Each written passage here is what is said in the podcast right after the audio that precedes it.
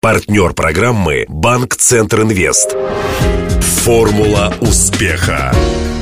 Здравствуйте, у микрофона Денис Малышев, и это программа «Формула успеха». Вместе с Ассоциацией выпускников ЮФУ мы готовим ее к столетию Южного федерального университета.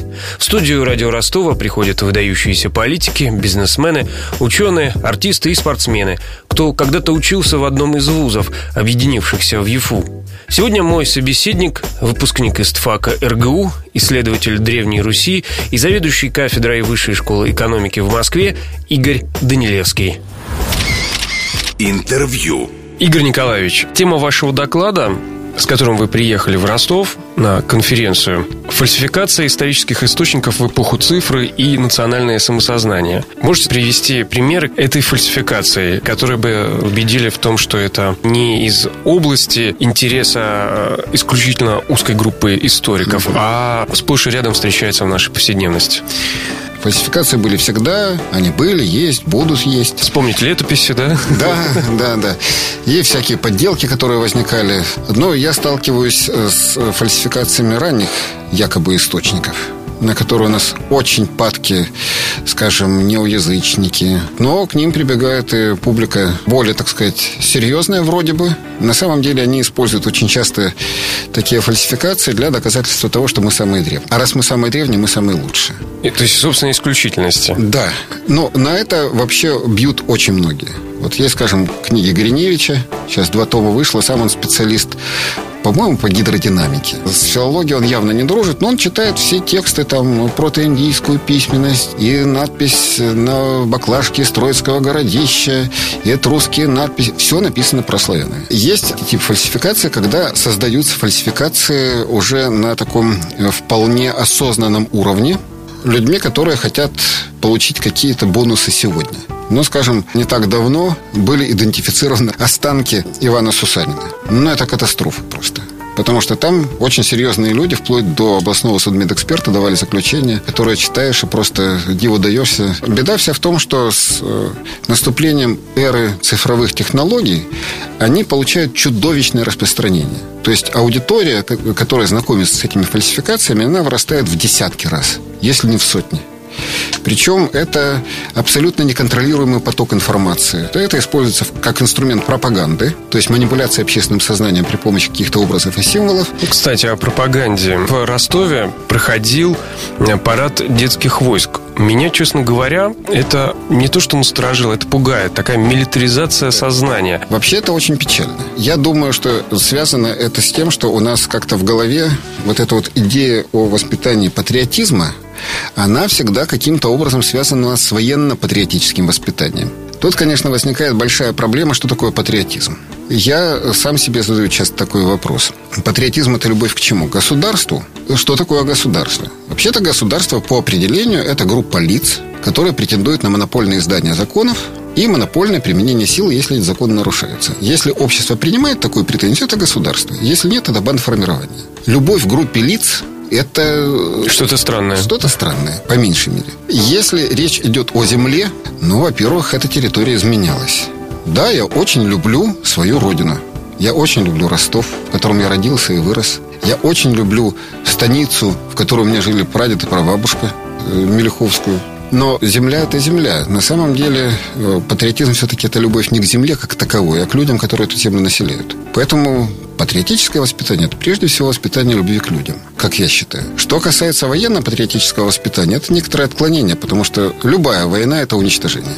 И с одной, и с другой стороны. Какие бы цели там ни преследовались, но война – это всегда очень большая трагедия. Но ведь эти прописные, казалось бы, истины должны объясняться на уровне школы учителями Конечно. истории. Конечно. У меня такая полоса почти два года. Была разработка новой концепции школьного исторического образования вот в связи с идеей создания единого учебника. Но на самом деле это линии будут учебников, их будет, судя по всему, три. Когда я вошел в рабочую группу, которая работала над этой концепцией, я несколько раз выходил с одним и тем же. Нужна непротиворечивая система оценок. Вот какая непротиворечивая система оценок существует в нашем обществе? Расколотом обществе, фрагментированном обществе. На мой взгляд, это только одна система оценок, которую пока никто не подвергает сомнению. Некоторым корректировкам – да, но не сомнению.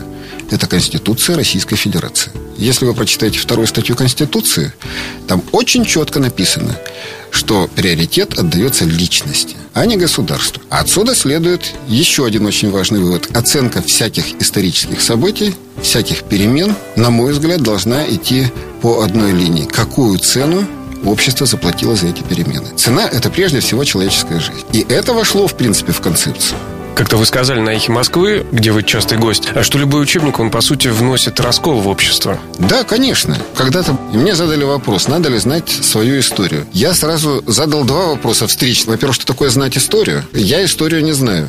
Это огромное количество людей, это огромное количество событий. Есть какие-то знаковые события, которые когда-то были выделены. Вот то, что такой есть французский историк Пьер Нара, он говорит, места памяти то, что нам позволяет определить нашу историю, мы себя в этом историческом пространстве как-то ориентируем.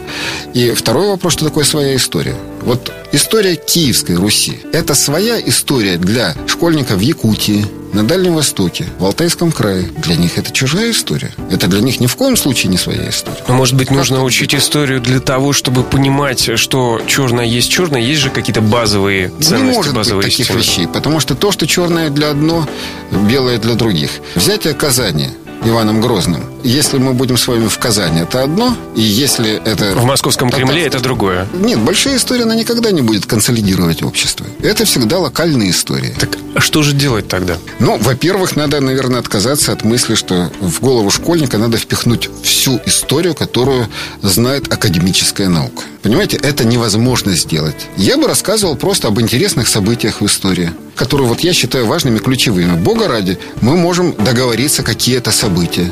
Это должна быть история своего края, безусловно. Пятый-шестой класс я бы рассказывал легенды и мифы народов мира. Это основа культуры. Не обязательно это все последовательно давать. Это должны быть яркие образы, которые запоминаются. Ну, спросите вы кого-нибудь, кто такой Всеволод Большое Гнездо и когда он жил. Да никто вам не ответит. Потому что это людям не надо. Это нефункциональные вещи.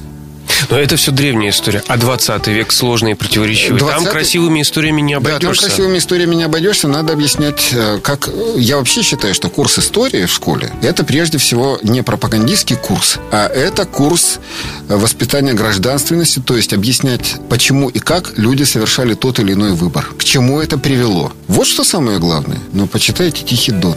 Основная идея какая, когда Григорий Мелехов говорит, я как цветочек в проруби.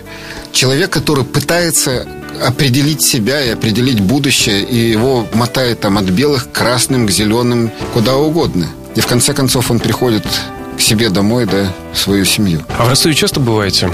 К сожалению, нет. Хотя у меня здесь родственники, у меня здесь и дочка, и внуки, у меня брат двоюродный, дядька здесь В общем. Корни здесь, я очень люблю Ростов. Сегодня впервые после почти 40-летнего перерыва попал в главный корпус университета. На Садовой? Да, на Садовой. Там же истфак был как раз 40 лет да, Да, да, да, да, да. Самое приятное было то, что я увидел родные лица, знакомые.